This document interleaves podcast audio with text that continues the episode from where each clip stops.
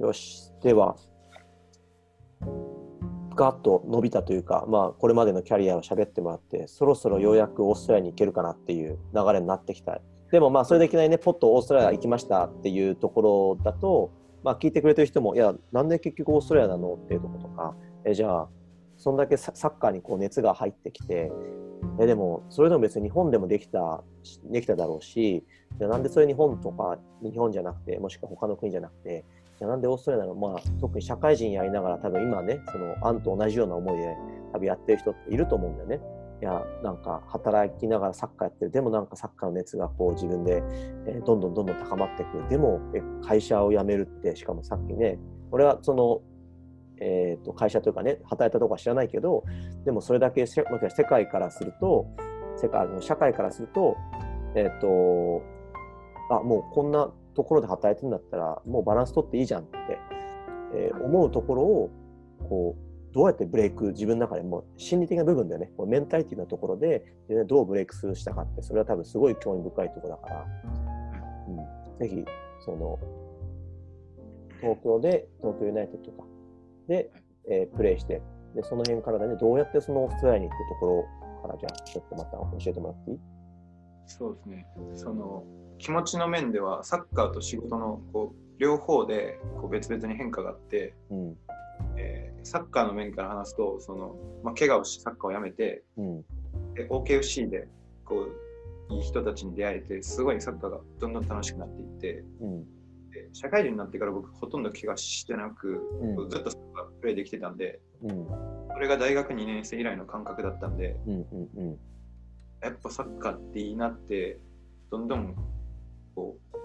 う思い始めてたんですね。うん、で東京ユナイテッドに行ってからも、うん、まあ、ちょっとした怪我とかありましたけど、まうん。あ、こう仕事しながらサッカーさせてもらえる喜び感じながらうん、一方でこうなんかサッカーへの情熱がめちゃくちゃ大きくなりすぎてるなってちょっとずつ気づき始めたんですね。うん、サッカーの練習が平日あるのに仕事が長引いていけなかったりするとうん、もうそれがすごい嫌だったりしましたし、うん、まあ、その結果やっぱ試合につながるじゃないですかそれうん、もちろん、もちろん、こう試合の日の前日に接接待があったりするとうん、遅くまでお酒飲んでうん、試合に行くとうん、全然自分の思うプレーできなくて、そりゃそうだよね。うん、これが社会人サッカーなんだって、うん。言い聞かせることのできるメンタル強い人もですけどうん、僕はこうなんか納得いけないかなくて自分の中で、うん、うん。サッカーをしてこの情熱を燃やし尽くしたいってうん、思ったんですね。ちょっとこれ正直恥ずかしくて、この社会人何考えてるんだって思う人も多分いるなと思ったんで、あんまり僕、周りの人に言ったことないんですよ、これ。サッカーしたいからさ仕事辞めますっていう風にはあんまり言わず、もうちょっとクールな説明をしたんで。すけど、そうなんだ。なんか、まあ、アホじゃないのかって。うん、思う人がいっぱいいるのは、ちょっとまあ肌感覚で分かってたんで、うん、で、その、まあ、サッカーに関しての思いがそういう風に強くなっていって、うん、一方で仕事はまあ最初はやっぱ下っ端なんで全然楽しくないなと思いながらやってたんですけど。うん、大阪での2年を経てうん、で東京に行ってからも2年半か3年ぐらい勤務したんですけど、まうん、あもちろんいい人もたくさんいましたし、こう自分の経験がどんどんこう積み重なっていくと、まあ、任されることも多くなっていってうん、それも楽しいなと思ってたんですね。うん、でどんどん楽しくなっていってたんですけどサッカーとこうどうしても比べるとその情熱のこの湧くエネルギーが、まあ、やっぱり全然違ってうん、ただやっぱ仕事なんで仕事に時間を割くうん、っていうのがやっぱ割合多くなりますしうん、この、うん、あんまり言い方良くないですけどうん、ゲームをした後ってやってる時は楽しいですけど終わった後に少し、俺3時間もゲームやったんかみたいな。うん、時間ちょっと無駄にしちゃったなみたいな、うん、そういう虚しさみたいなのが起こることが多くなって、うん、で、このままだとうん、多分35歳ぐらいまで社会人サッカーしながらこういう虚しさをずっと多分感じ続けて、うん、多分35歳ぐらいでサッカーしなくなると思うんで、もう体力的に。うん。で仕事だけになった時に、うん。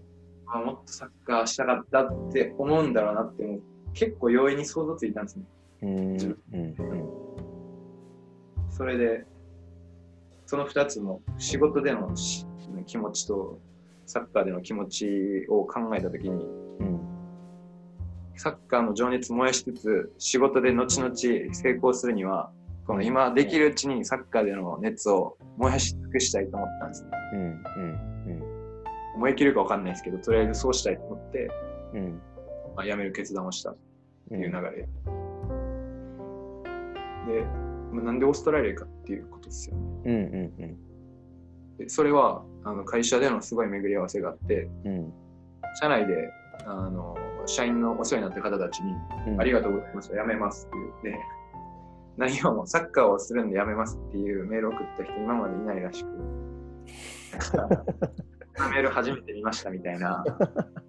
連絡初めてなんですけど、来たんですけど、うん。メーリングリストあるじゃないですか。うん。あるね。うん。ゆきさんがその筑波のサッカー部で送ってさっきのいいよ。そのメールはいいよ。青い空じゃないですけど、それと同じように、あんまり関わりのなかった人にもメールが届いてて、うん。でその中の一人の方が、あの、ブリスベンに駐在のしたことのある方で、うん。その時に今僕がお世話になってる三上仁一さんっていう、うん。ブリスベンじゃないゴゴ侍っていううん。サッカー,、サッカーエージェントをやってる方なんですけど、うん。このサッカースクールにその方が息子を通わせてたんですね、オーストラリアで。うん。うん。でその関係で、その三上凛さんがうん。エージェントをやってるってこともうん。うん。方は知ってて、ほとんど面識なかったのに、僕に、あの、英語圏でサッカーしたいなら、うん。オーストラリアっていう選択肢もあるよって。その時僕、うんオーストラリアっていう選択肢あんまり考えてなかったんですけど、うん。うん。うん。フィリピンとか、なんか、そういうとこかなとか思ってたんです、うんアメリカかなとか思ってたんですけど、うんで、それを教えていただいて、うん。さんにコンタクトを取ってうん。からですね、オーストラリアだなってなったの。うん。うん。うん。うん。なんか、不思議だよね。なんかさ、だってそんなメールをさ、うーん、わかんない。その社会人の、まあ会社とかにもさ、よるし、いろいろあると思うけど、そんなメールを多分送らないで辞める人も多分いっぱいいるだろうし、まあ、辞めますのメールを流したところでさ、あのーまあ、何かしら別にそ、そんな理由なんてな何だっていいじゃない。多分周りの人なんて、多分本当大切な人にはもう多分自分の口から伝えてるか、自分でなんか個人的にメールをしたりしてるから、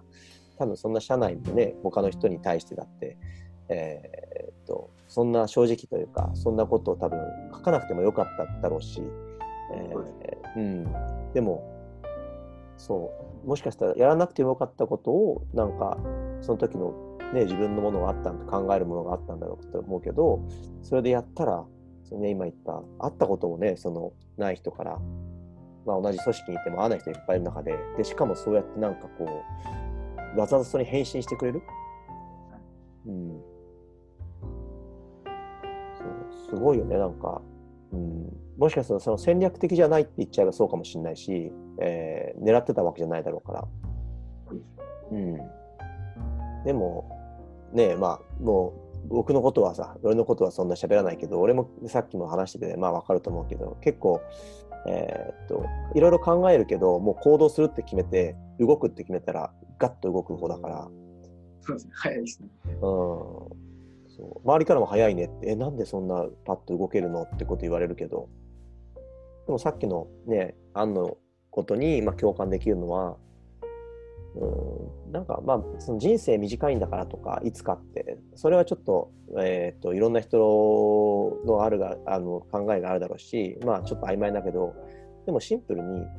でもこれやったら、もしくはこれやんなかったら、自分でその後どう思うだろうっていう。で、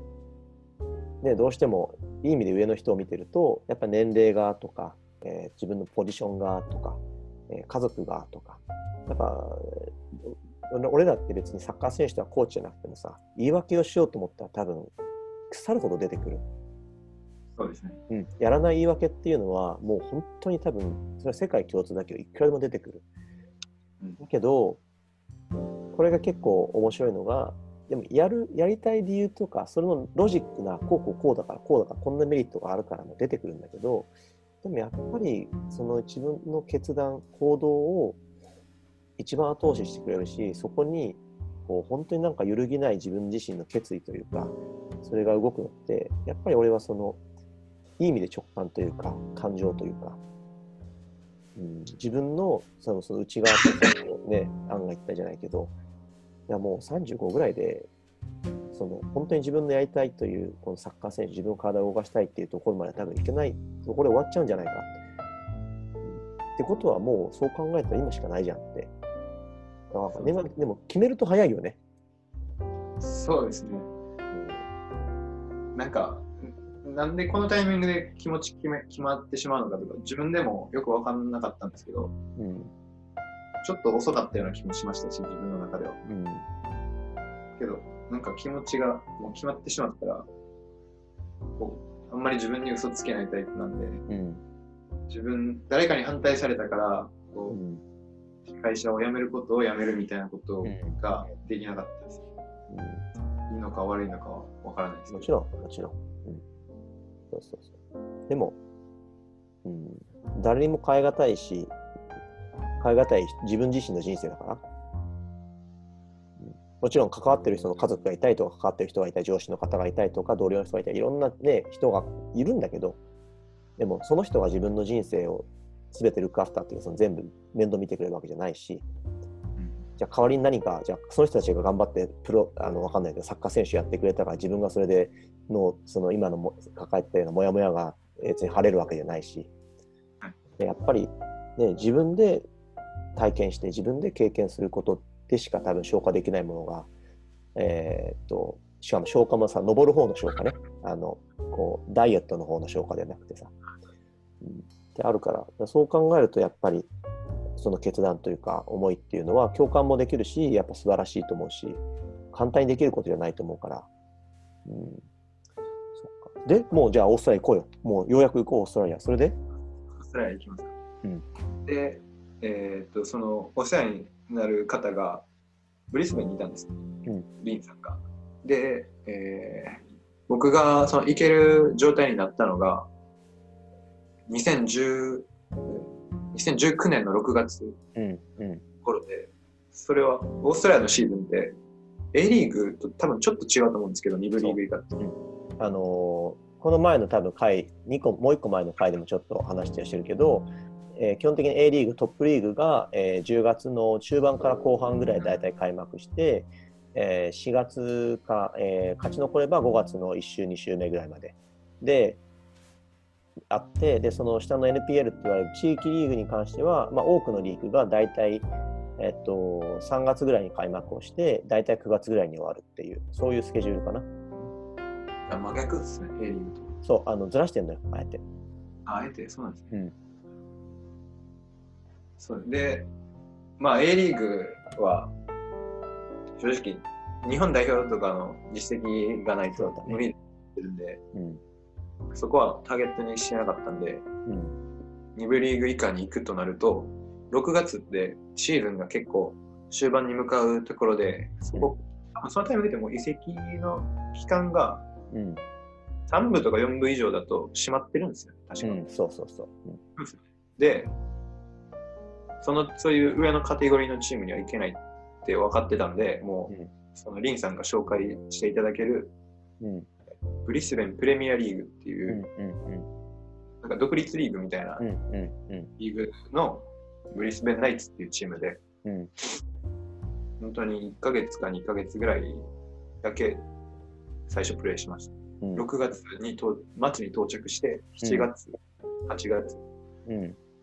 水木さん言ってたように、僕も到着した日の夜にそのチームの練習に確か参加して、うん。で、そのままそこでプレーしたっていう感うん。じです。うん。でもそこは本当僕が望んでたようなレベルとか、そういうチームではなく、うんもう、とりあえず今、自分が入れるうん。そうだね。うん。いいチームに、とりあえず入った。うん。まあ、プレーできるチームがあっただけ良かったよね。そうですね。うん。リンさんのおかげです。うん。うん。でどうだった最初さ、その日本からね、当然英語力も含めてだしさ、いろんなサッカーのスタイルも含めてだけどさ、いい意味で最初の方ってそのギャップをさ、あのどっちも意味も含めてあるじゃない。覚えてる？その辺。覚えてますね。まあ、英語とやっぱサッカー、そのその2つの軸が一番僕の中で印象に残ってて、うん。英語はあの僕、勝者だったんで、うん。 TOEIC の点数を何点、730点以上取ら取らないとうん海外にできないとか、うん。昇級しないとか、ある程度の年次以降は、うん。そういう結構厳しいルールがあったんで、うん。 TOEIC の点数は結構ある結構いい点数取ってたんですよ。へえ。うんうん。だから、まあ、仕事でも海外の取引先を担当させてもらってたんで、あ、そうなんだ。うん。でオーストラリアのあの ANZ とかうんうんうん。が僕担当してたんですよ。使ってるコモベですよ。あんです、僕も コモンウェルスです。で、その方たちって、こういう、まあ、あの下手な英語に接するの慣れてるんで、うん。めちゃめちゃ自分が英語できるような気にさせてくれてたんですけど、なるほどね。うん。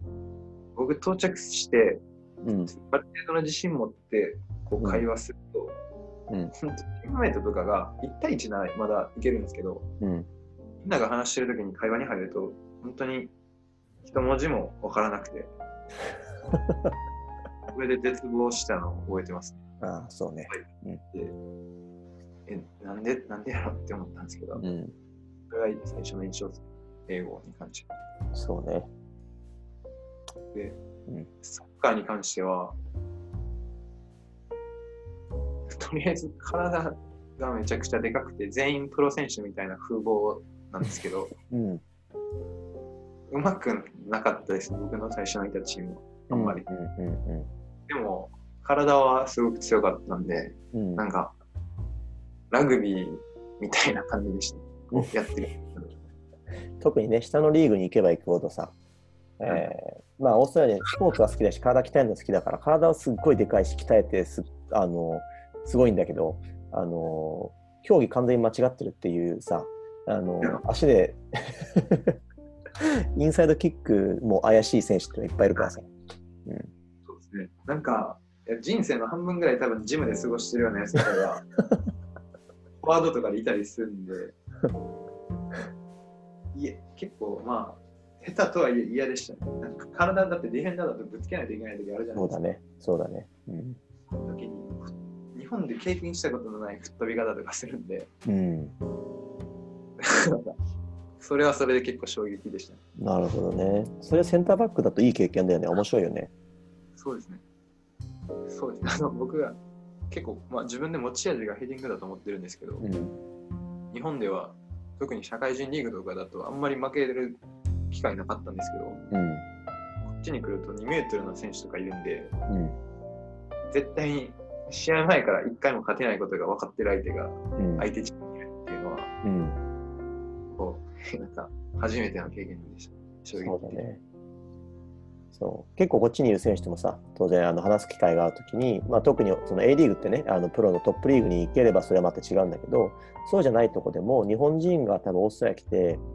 こう特にパフォーマンス面で成長できる可能性があるし、えーすごくチャレンジングだなと思うのは、まあ、まさに今アンがやってる、えーとまあえー、と3とか4と言われるセンターバックで当然キーパー、えーあとは、えーそういう選手と対峙しなきゃいけないナンバーナインのフォワードうん、このセンターラインの、まあえーここの3つに関しては、オーストラリアに来ても成長できる可能性はとってもある。もちろん、えーウィングのナンバーとか、ね、あ7とか11は当然日本人の特徴を生かせるから活躍はできるし、多分ナンバー10とか8とか6みたいな真ん中のポジションも多分日本人は活躍はできると。もちろん2 and 5のその横のサイドのね、あのサイドバックもそうだけど、多分活躍したいんだったら今言った後から言ったポジションできたら多分活躍はできるけど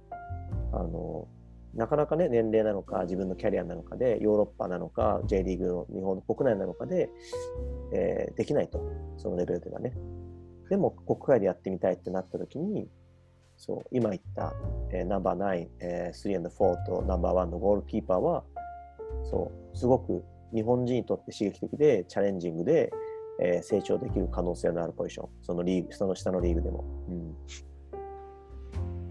本本当にそう思います。うん。で、ブリスベン、で、今さ、ほらね、あれだけど、タスマニアってこと言ったけどさ、ブリスベンでそれやって、で、そこからどうやってタスマニアっていうところに移ったの？で、えーそのブリスベンでのシーズンが、まあ、1、2ヶ月で終わって、うん。であのオーストラリアの2部リーグって NPA、ナショナルプレミアリーグで、うんまあ略して NPL っていうじゃないですか。うん。で、まあ、僕、年齢的にも、そんなに10年とかここに入れると思ってないんで、うん。できるだけ早く A リーグの一つ下の NPL っていうカテゴリーに行きたいっていうふうに思って、うん。で、それをそのリンさんに、エージェントのうんリンさんにお伝えしたところ、今、行けるっていうか、そのセンターバックを欲してるチームがタスマニアにあるっていう。言われて、で、タスマニアはまあ行ったこともなかったんですけど、うんこうネットとかで調べると、自然が綺麗で、うん僕、キャンプとかそういう アウトドア大好きなんで、うん。うん。なんか結構、これ僕にマッチしてるんじゃないかうん。と思って。とりあえずそこにトライアルをまあ受けさせてもらうかどうかっていう感じになったんですね。うんで、その時に、まあ、プレイ映像を送ってほしいっていうふうに言われて、うん。で、まあ、当時、ブリスベンであの練習試合とかには出てたんですけど、うん。そこでもついてすぐに捻挫してしまってうん、公式出なかったんですね。うん。で、ビデオとかの映像がなかったんで、うん。となると、日本での社会人の時の映像しかないってなったんですけど、うんまあ、正直言って体もあんまりフィットしてないですし、うん。良くなかったんで、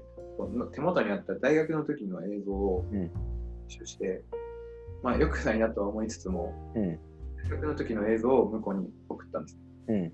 して。うん。そしたら、それが結構ハマってくれて、うん。練習参加しないでも契約するっていうふうにうん。言ってくれて、なんか、僕にも直接連絡が来て、うん。お前が心地よくプレーできるように日本人選手もう一人取ろうかとかなんか言ってきてくれるぐらい気に入ってくれて、うん。うん。それであの練習参加をせずに入団できることになりました。うん。確かにクラレンス・ゼブラっていうチームなんですうん。けど、そういう流れ。タスマニアでプレーしたことのある、もしくはしてる日本人って多分ほぼいない。ちょっと全部はね、あの把握してないからだけど、うん、まあサッカー、そういうのったらオーストラリアの中でも多分サッカー不毛不毛の地の一つだから、タスマニアって。うん、多分ちょうどね、あれかな、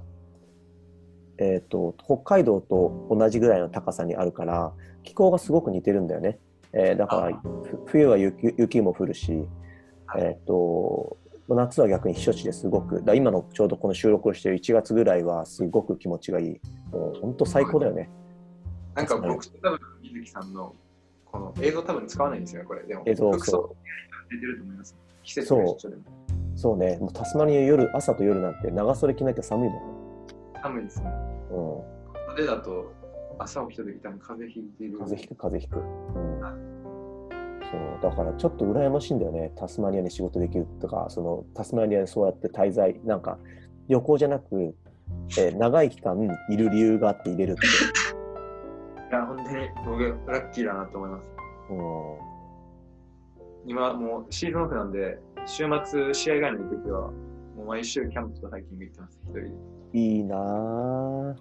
チームメイトと行ったり。そう。俺個人的にさ、旅行で初めてタスマニア行って一周した時ももう感動したし、まあさっきもちょっと言ったけど、本当に冗談抜きで、なんかいろんなものを自分でやりきってリタイアメントしたら、例えばもう1年とは言わないけど、例えば半年間、その気候のいい半年間タスマニアで暮らして、で、その他の半年間は日本なら他の国で過ごしてってしたいぐらい、もうそれぐらい本当にいい場所だよね。そうですね。絶対にいい死に方ができると思います。いやーもう空港着いた瞬間にさ、え、空気が違うって本当思ったもんね。あ、やっぱそう思うんですね。なんか僕思も昔のことなんで僕はもうそう思えないんですけど、ずっといるんで。やっぱ、うん思った。もう初めて旅行するためにタスマニア降りて、飛行機が降りて、空気吸った、夜だ夕方夕方夜だったのもあって、空気吸った瞬間に、あの事前情報でね、もちろんなんか空気があの綺麗で、水が世界の中でも、あの空気も綺麗、水も世界の中で本当ナンバーワンだって言われるぐらい聞いてたけど、いやいやいやいやと。まあ、オーストラリア国内でもそんな違うわけがって思ったら、えー全然。もう、吸った瞬間、あこれ吸い続けたら体の中、多分デトックスされるわと思ったもん。ああ、やっぱ、シドニーも正直景色とかも十分綺麗だと思うんですけど、やっぱそれでもそう思うんです。まあ、なんだろう、そう空気も違うし、やっぱシドニーはもちろんビーチとかはそのね、えー綺麗だけど、やっぱ他のとこで言ったら、やっぱり作られた綺麗さだからさ、建物だったり、えーオペラハウスだったり、えーハーバーブリッジだったり、そうだから違うよね、やっぱタスマニアはそういう意味で言うと、すごく、うんある意味オーストラリア感がすごく残ってるし、うん、人も結構やっぱのんびりしてる、生活ものんびりしてるし、うん英語聞き取れる、タスマニアの英語聞き取れる、彼らの、彼女たちの。正直、あれですね、タスマニアだからとかはのレベルに多分僕まだ達してないんで、あ、そういうこと？はい、ブリスベンの時と、まああんまり変わらないですかね。あそうさっき言わせたけど、あれ俺が、えー、と早稲田大学の大学院も受けてて、筑波入る、えー前に、えー同じタイミングで、で、筑波は落ちてたんだけど、早稲田受かってて、その時急に早稲田がその時変えてる時で大学院のあの試験の方法を、英語を TOEIC を出してほしい。 TOEIC か TOEFL か、え IELTS は全部そのどれでもいいから出してほしいって言われて、ほぼ1ヶ月、1ヶ月ぐらいしか準備期間なくて勉強して受けた英語のテストが、えー多分420になって。なるほど。これは知ってる人からすると結構多分 えだから俺も英語力はそんなもんだしセンター試験の点数で言うと、えーほぼノー勉強でいった1年目のえー現役の試験が126点英語1年間勉強して、えーっと臨んだ、えー英語の試験のテストが124点。違う。ネタみたいな。あと俺、ちょっと上がるのかなと思ったんですけど、うん、まさかの。しかも微妙に微妙に下がるっていう。2点ぐらい。いやもうそれぐらいもうなんかね今のこうやってさこういうのを発信したり当然もしかしてどっかで記事を読んでくれたりとかもしかして知ってる人からするといやなんかねオーストラリアのそのクラブでコーチしてるし、えーやってるからまあできるもちろん今ねいろいろ喋ったりできることはあるけどもう俺自身の英語力ももう本当にそんなもん。もう多分本当に筑波のあそこにいる人たちより英語力に関しては本当低い。だけど、やっぱり、うんと、英語を勉強したいっていうモチベーションよりかは、人のことを理解したいし、自分のことをもっとこう表現したいっていうモチベーションが、まあそれも筑波に行ったから俺はあるプログラムに参加したことで芽生えたんだけど、うん。本当それもそのパッションで、なんか自分で勉強してやって、特にお金をかけて英会話のなんてできなかったから、オーストラリア来てからも語学学校行けなかったし、お金なくて。うん、だから、そうよちゃんとそういう意思とあれ、ね、パッションがあれば、語学はどうにかなるよ、絶対。うん、そうですね。そうそうそう、キャンプとかね、いいし、新しい、いいよね、なんかさ、もちろん外から見るとさ、なんだサッカーしてなんかキャンプしてって思うかもしれないけど、でも、ね、もう、多分自信はあると思うんだ、社会人ができる、別に日本で。うん。そう、ある程度、はい。でも、その、それがあるけど、まあ多分それがあるからも含めて、でもそれをこう自分で一回やめて、で、サッカーの方に打ち込んで、でも、ほら、筑波でもさ、あのーそのキャンプじゃないけど、そういう自然とこう自分が関わるような研究室というか、そういうところにいたんでしょ？あ、そうです。野外運動研究室。うん。そうそう、そういうのがね、あって、俺もそこの坂本先生っていう人にはカウンセリングでお世話になったけど、そういうのはさ、つながるって面白いよね、こういうとこで。そうですね。うん。で特にその、やっぱ、そのサッカーの地って水木さんおっしゃったように、うん。やっぱりこうお金の面での条件とか絶対メインランドのうん。例えばシドニーのチームとかの方がうん。いいですし、うん。カテゴリーによってはレベルもうん。メインランドのチームの方が高い可能性が大きいんですけど、うんでもやっぱその自然とか住む環境を考えるとうん。タスマニアを除外することがどうしてもできなくてうん。こメイン本島のチームでプレーするのはちょっと後回しにしようとうん思ってしまいましうん。だからなんだろうね、もちろんさ、いろんな人のそのキャリアの形があるし、サッカーだとしても、だから、もしかしたら聞いてくれてる人がさ、あんだけ熱い思い持って会社辞めてサッカーやりますってあんなのに、え、何結局、そのチームを決めた決め手が、その自然があって、そう。でも別にじゃあさ、サッカーのその自分の優先順位が下がったわけではないじゃない、おそらく。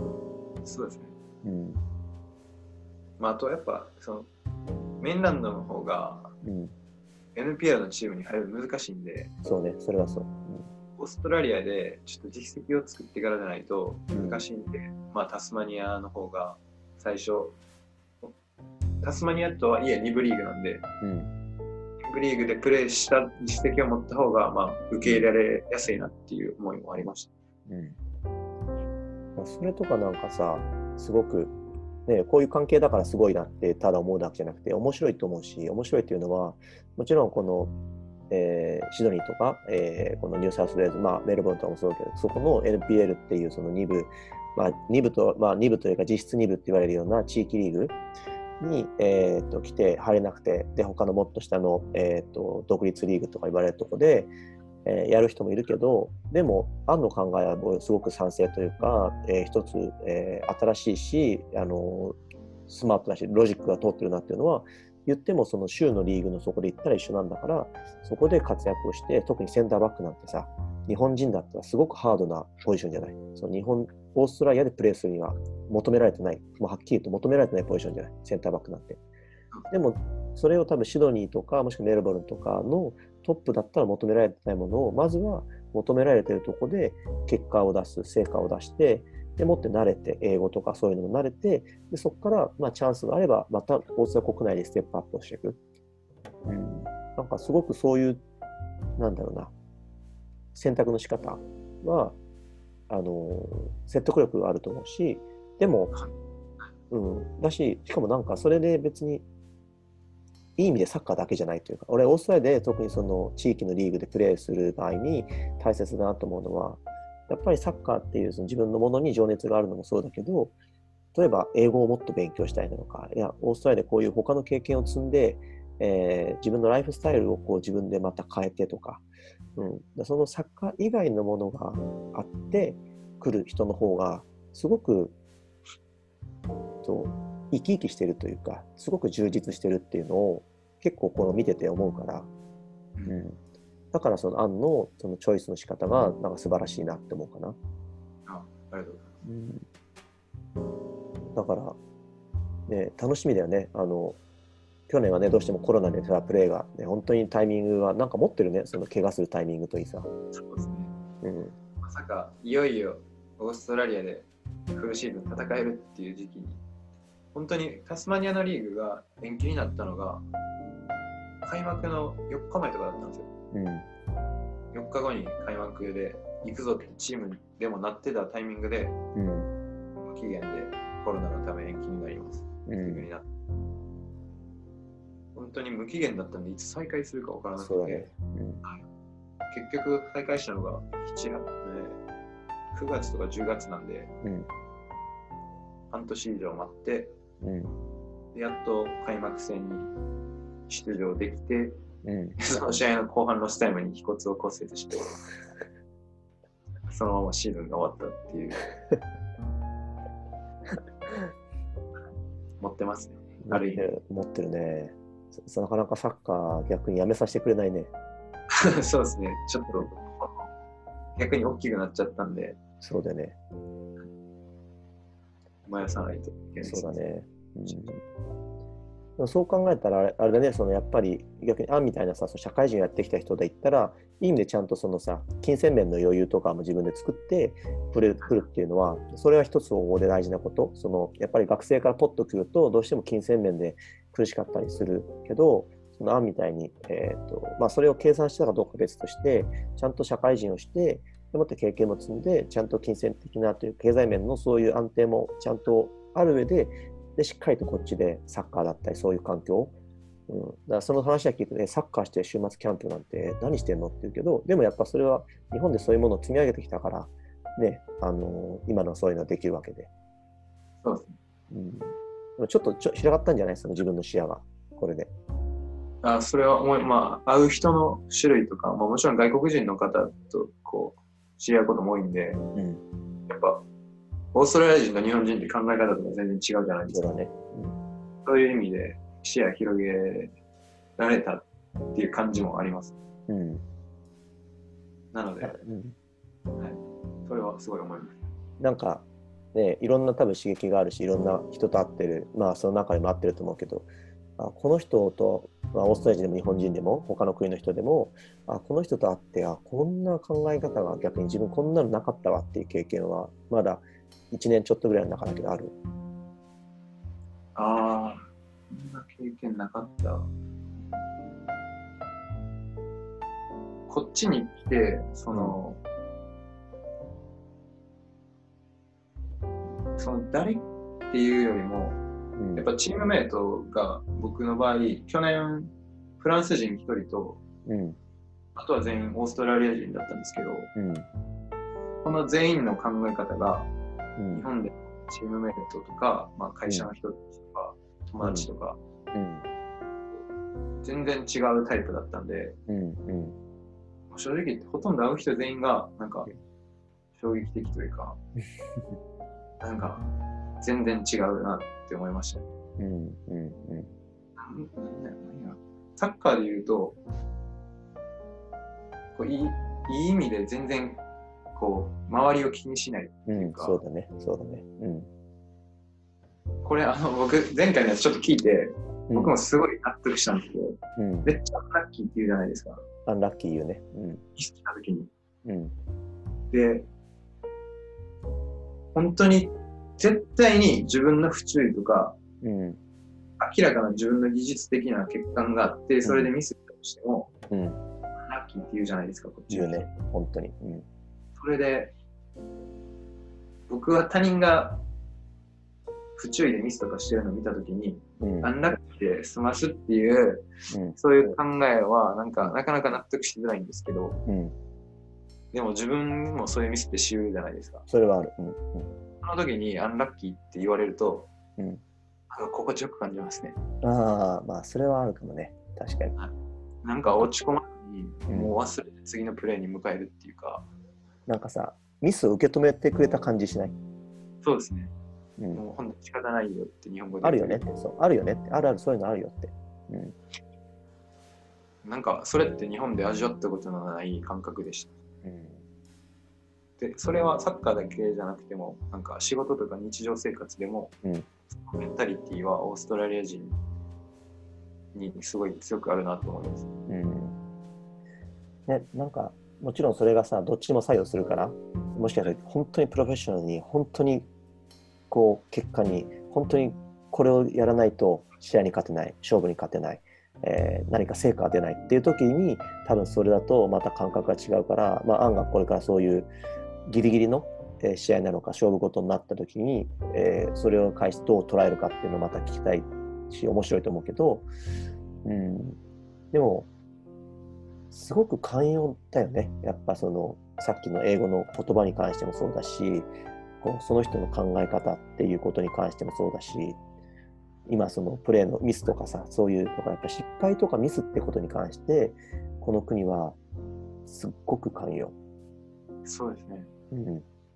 なんか他人を否定することがめっちゃ少ない気がします。少ないねそう、うんなんか受け意見を言ってくれる場合も、なんかその考えはクールだねみたいな、受け入れてその人の意見を言ってくれるっていう感覚があって、うん。あとそこにその日本はもう文化的に仕方ないですけど、年齢を気にしないっていう要素も加わって、うん。なんか最初は僕、なんか躊躇しましたね。なんか年下も日本で上司に言われてるような感覚で僕になんか物申してきたりとかするんで、年下が。それはなんか、あれ？うん年下やのにめっちゃ言ってくれやんと思って、で僕がもう日本と韓国の文化に染まりすぎてるせいで、うん最初は受け入れにくい時もありました。うんああ、もう大丈夫です。うん多分あれだよね、これからさ、あのいろんな規制が今さ、えーちょうど、ねえーまあ、増えたり減ったりはしてるけど、多分飲み行ったりとかそういう機会増えたときに、多分年上が、さっきのね、あの文化というか、そのコミュニティの話じゃないけど、年上が全部おごって、お前出さなくていいよっていうことは逆にないから、オーストラリア人は。あの年上は出してくれるよ。年上の人も出してくれることが多いけど、でも何が起こるかって、年下の方が、いやいや、おごるよって言うんだよね。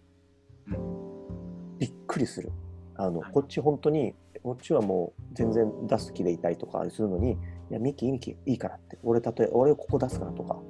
いや、いいよ、お前俺にこう結構こういうふうにお世話になってるから、とか、そこまで言わなくても、いいよ、本当に、多分本気で言ってる。もう出さなくていいよって。で、普通におごってくれる。なんか、すっごいなって、その、うん、そうですね。本当彼らエイジズナンバーってよく本当に言うけど、あなんかそういうの逆にこう毎日こっちがされるとか受けると、えーっと強制されてないけど自分もそうなってくるし、うん、そうですなんかそれが多分本当現地にいてそうやってプレーをしたりとか現地の、おまあ、オーストラリア人これが他の国だったら他の国の人だけどとこういる文化を文化が入ってくる自分の体の中に、うん、ね。そう。なんかすごく自然に自分のか考えや自分の感覚が変わっていく、はいうん、でもしかしたら多分それがサッカーやったらサッカーのプレイスタイルが変わると思うしね、なんか似たような話だと、うん、年齢もなんか、日本だと、ちょっと、こう、可愛い女の子と二人で飲みに行くと、うんうんうん。男の人がやっぱりかっこいい姿を見せたいんで全部覚えるじゃないですか。うんうん。僕、それ、やろうとしたんですよ。うんそしたら普通になんか断られて、え？っと思って、おうおうおろうとしたら、いや、そんそんそんなんやらやらなくていいよって。うん。自分の分は自分で出すからって言われて、うん。なんか、すごいなって思いましたね。そんなこと言われて。自立してる人多いよね。すごくその辺でも、うん、もちろん個人差はあるだろうけど、はい。うん。こうん、そうするとちょっとこの世界でも多分日本の女性はさトップ5とかって言われるトップ5とかトップ3ぐらい多分入るだろうけど多分日本人男性は本当ワースト5ぐらいに入るんじゃないかってねあの言われるぐらいだけどそうするとこの男性としての振る舞いをさちょっと考えるよね。そうですね。うんこのままじゃ戦えないなって思いました。かっこつけようとしたのに、一番かっこ悪い感じになっちゃったと思って。そう。なんかそれもさ、ね、当然日本だったらこうしたらってそのさっきのじゃないけどさ、えーっとこのコミュニティ、まあ、例えばさっき出た韓国人の人たちのコミュニティだったらこれがかっこいいし日本のコミュニティだったらこれがかっこいいけどでもこれが多分オーストラリアのそのこのコミュニティだなったらそうじゃないっていうさ。だからすごく自自俺自身も大切にしてるのはあのやっぱりそういういろんな経験いろんな人いろんな国の人と会うことで自分の常識がこう少しずつ変わっていくしこう自分の手持ちというかその、えー、と幅が広がっていくからあこの国の人たちやこのコミュニティだったらこういうふうこういうふうに振る舞った方がよくてあ日本だったらこういうふうに振る舞った方がよくて、うん、サッカーも多分俺は一緒だと思ってて、うん、それがこう自分の引き出しが増えていくっていうのは、うん、すごく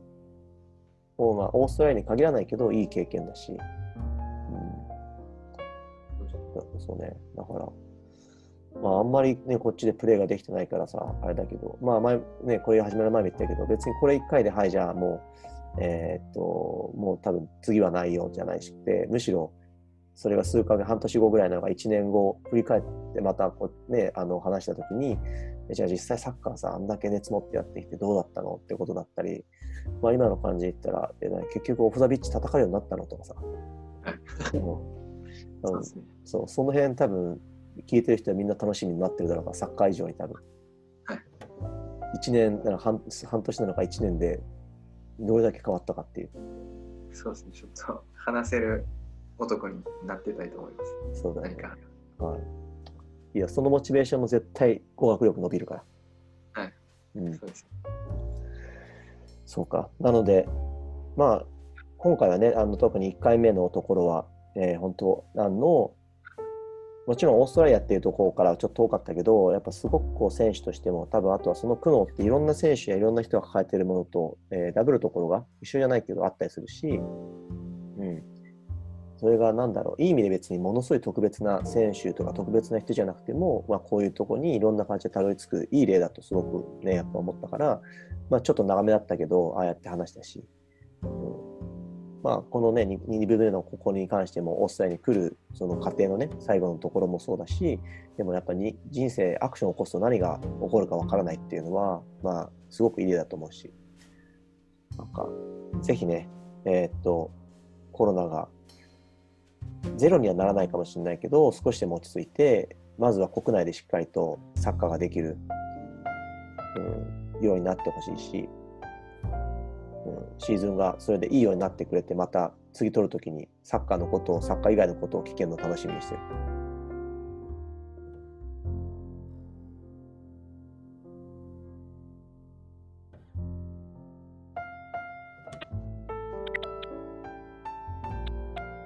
ちょっと固まりましたね。そうね、ちょっと飛んじゃったかな。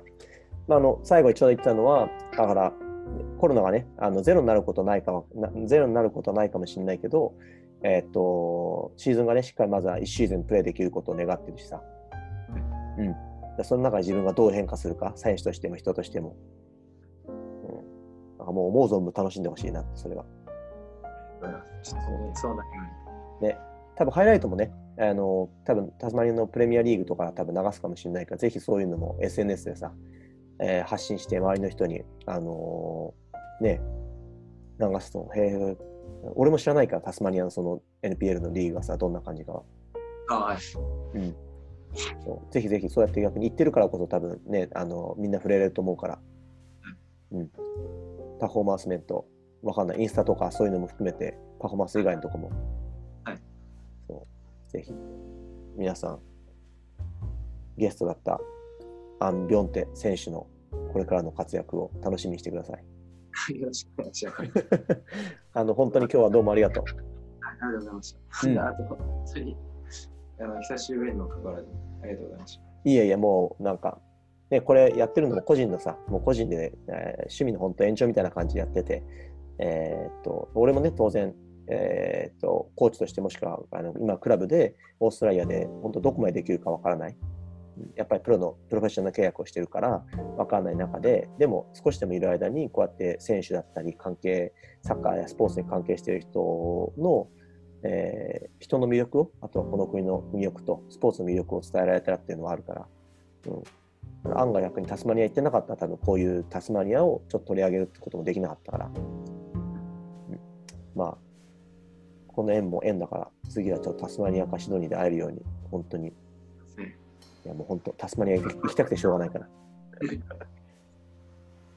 はい、じゃあもう一度、えー、今回ゲストのアンビオンテ選手でした。どうもありがとう。ありがとうございました。